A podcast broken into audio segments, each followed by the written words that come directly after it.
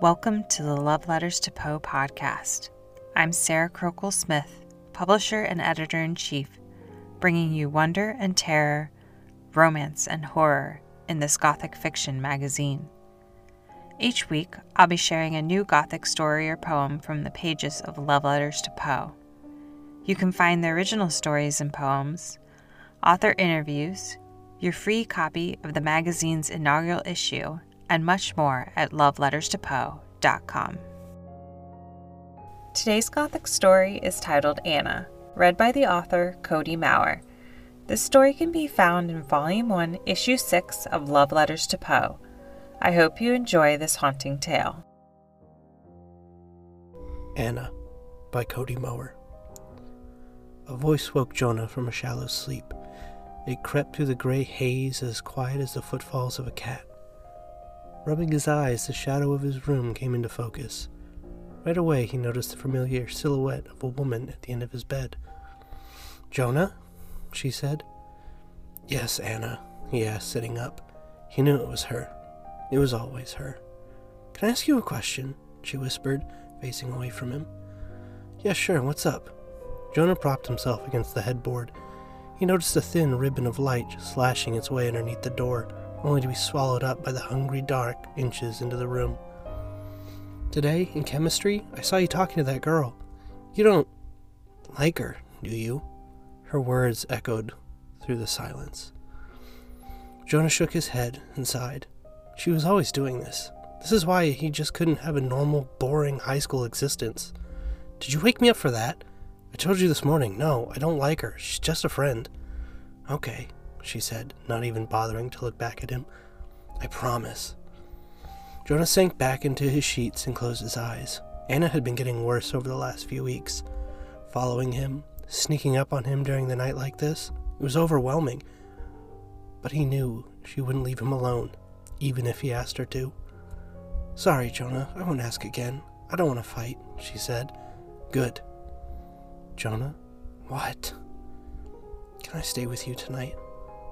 Yeah, he whispered. It's not like he had a choice. You know, I. In an instant, the sliver of light from under the door erupted, spilling into the room, filling it with an amber glow. Jonah barely had time to think before his mother walked in. Honey? He could tell from the tone in her voice she was worried again. I'm fine, Mom. I heard you talking to someone, she said, looking around the room before taking a seat at the end of his bed. Nope, just trying to memorize formulas for Mr. Bear's test next week. You know how much I suck at math. His mother sighed. She always knew when he wasn't telling the whole truth. Are you taking your medication, baby? she said, rubbing his arm. Jonah squeezed her hand. Yeah, I've been taking it, I promise. I think Dr. Avery said the insomnia could be a side effect or something, which is why I'm up. She gave a weak smile and touched his face with a soft hand. Okay. Good night, sweetheart. I love you. Good night. I love you too, he said, closing his eyes. Before shutting the door, she looked back at him one last time. You know, if the prescription isn't working, we can always try something else, but you're going to have to be honest with us. Mom, I told you, it's working. I'm just tired. Okay, sweetie, I believe you, she nodded. See you in the morning. As the door shut, Jonah was once again in the dark of his room. His heart sank he hated lying to his mom, but the medication hadn't been working anyway.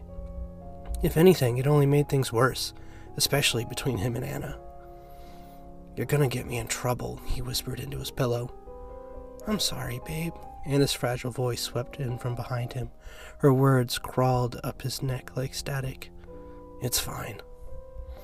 Can I ask you one last thing? she said. He could feel the cold shadows of her fingers playing with his hair. He hated it when she kept him up like this, but it was always worse if he ignored her until the morning. What is it? he grunted, closing his eyes. Do you want to go back to taking the medication? Her voice was the thin razor of hurt brushing its way along his body. No, Anna, I don't. Okay, she whispered. I don't want to lose you. You won't.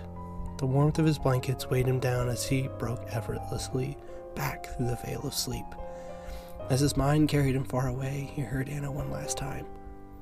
I love you, Jonah. is the best thing that has ever been mine. If you enjoyed this work of fiction, please show your love by leaving a review.